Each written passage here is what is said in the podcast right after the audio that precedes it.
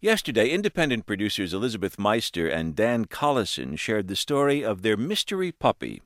When they bought Dovekey from a family in rural Michigan, they thought they were bringing home a golden retriever chocolate lab mix. But when Dovekey started growing a beard, giant eyebrows, and a long black wiry coat, they got suspicious.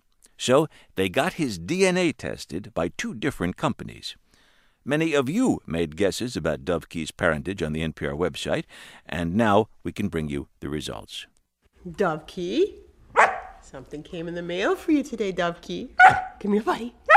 Come here. Good boy. The envelope, please. I don't want him to be a poodle. No offense to poodle lovers. The results of the first test were printed on an official looking certificate with Dovekey's photo on it. Can't believe it's finally here. What?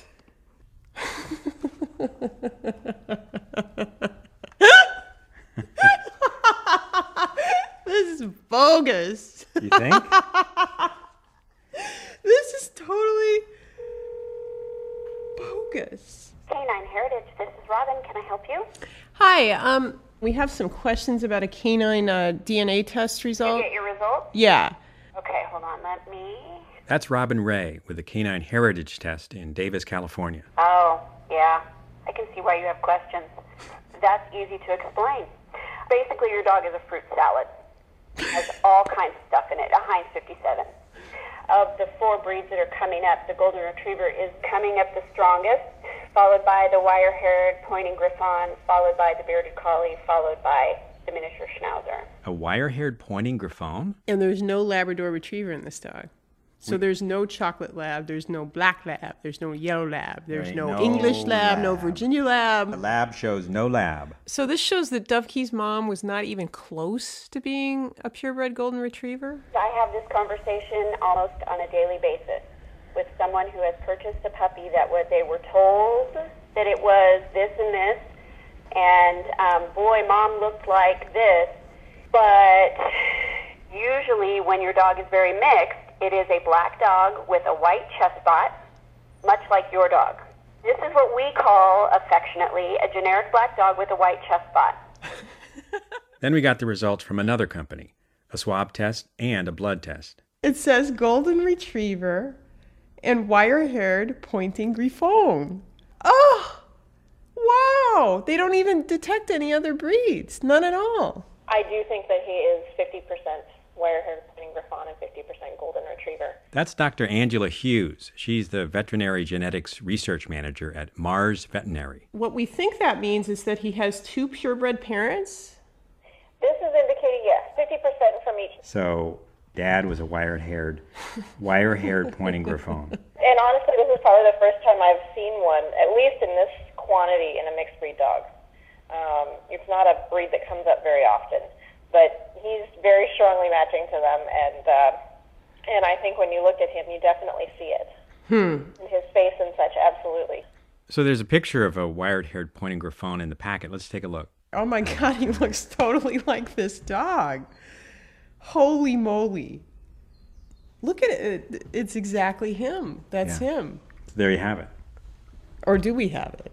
I don't think so. We have a lot of contradictory evidence. So, what explains the fact that the two companies came up with completely different results? And one says that Dovekey's mom wasn't even half golden retriever. What happened to the bearded collie and the miniature schnauzer? We called an expert. based on the data that you have, I think it's it's very difficult to say which test result is correct. Joshua Akey is an assistant professor in the Department of Genome Science at the University of Washington, which studies canine genetics. There's a lot of unknowns that prevent you from saying, you know, test one or test two is definitely correct. So, if somebody asks us, what breed is Dovekey, how should we answer? I would say that Dovekey has a, a significant contribution from both golden retrievers and wire-haired griffons. It's just a matter of whether he was the result of two purebreds or if one or both of his parents were mixed breeds themselves. So I think these test results are fine and they're fun, and maybe they tell you things about your dog that you didn't know before, but they certainly have limitations. And at the end of the day, it doesn't really matter what the test results say. You're still going to love your dog. Oh, Dovekey, you're unique. Here's the last chapter. We called Dovkey's birth family up in Plainwell, Michigan, to let them know that one of their pups was going to be a national radio star. And they finally admitted that while they had hoped Dovkey's father was the chocolate lab next door, there had also been a funny looking dog that had come calling when Dovkey's mom was in heat. That butt ugly dog, their words, just happened to have a beard, eyebrows, and giant paws, and looked an awful lot like pictures of a wire haired pointing griffon. Oh, honey. Your mom, she fell in love with the wire haired pointing griffon. You're her little love child. And now you're our love child, Dovkey.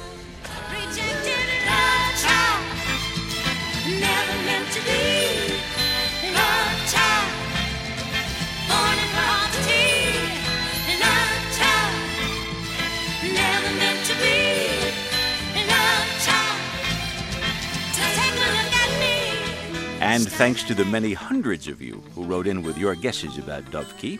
Some of the more popular choices giant schnauzer, Newfoundland, Labradoodle, Irish wolfhound, Portuguese water dog, and German wire haired pointer.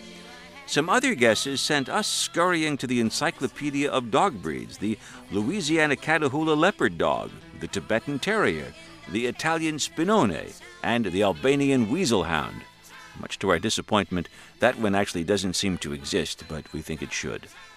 Other imaginative suggestions included Falkor, the luck dragon from the never ending story, and Larry Talbot. He was the Wolfman character Lon Chaney played in the 1941 movie. And finally, kudos to the many of you who have a future in canine forensics and correctly identified Dovkey as part wire haired Griffon.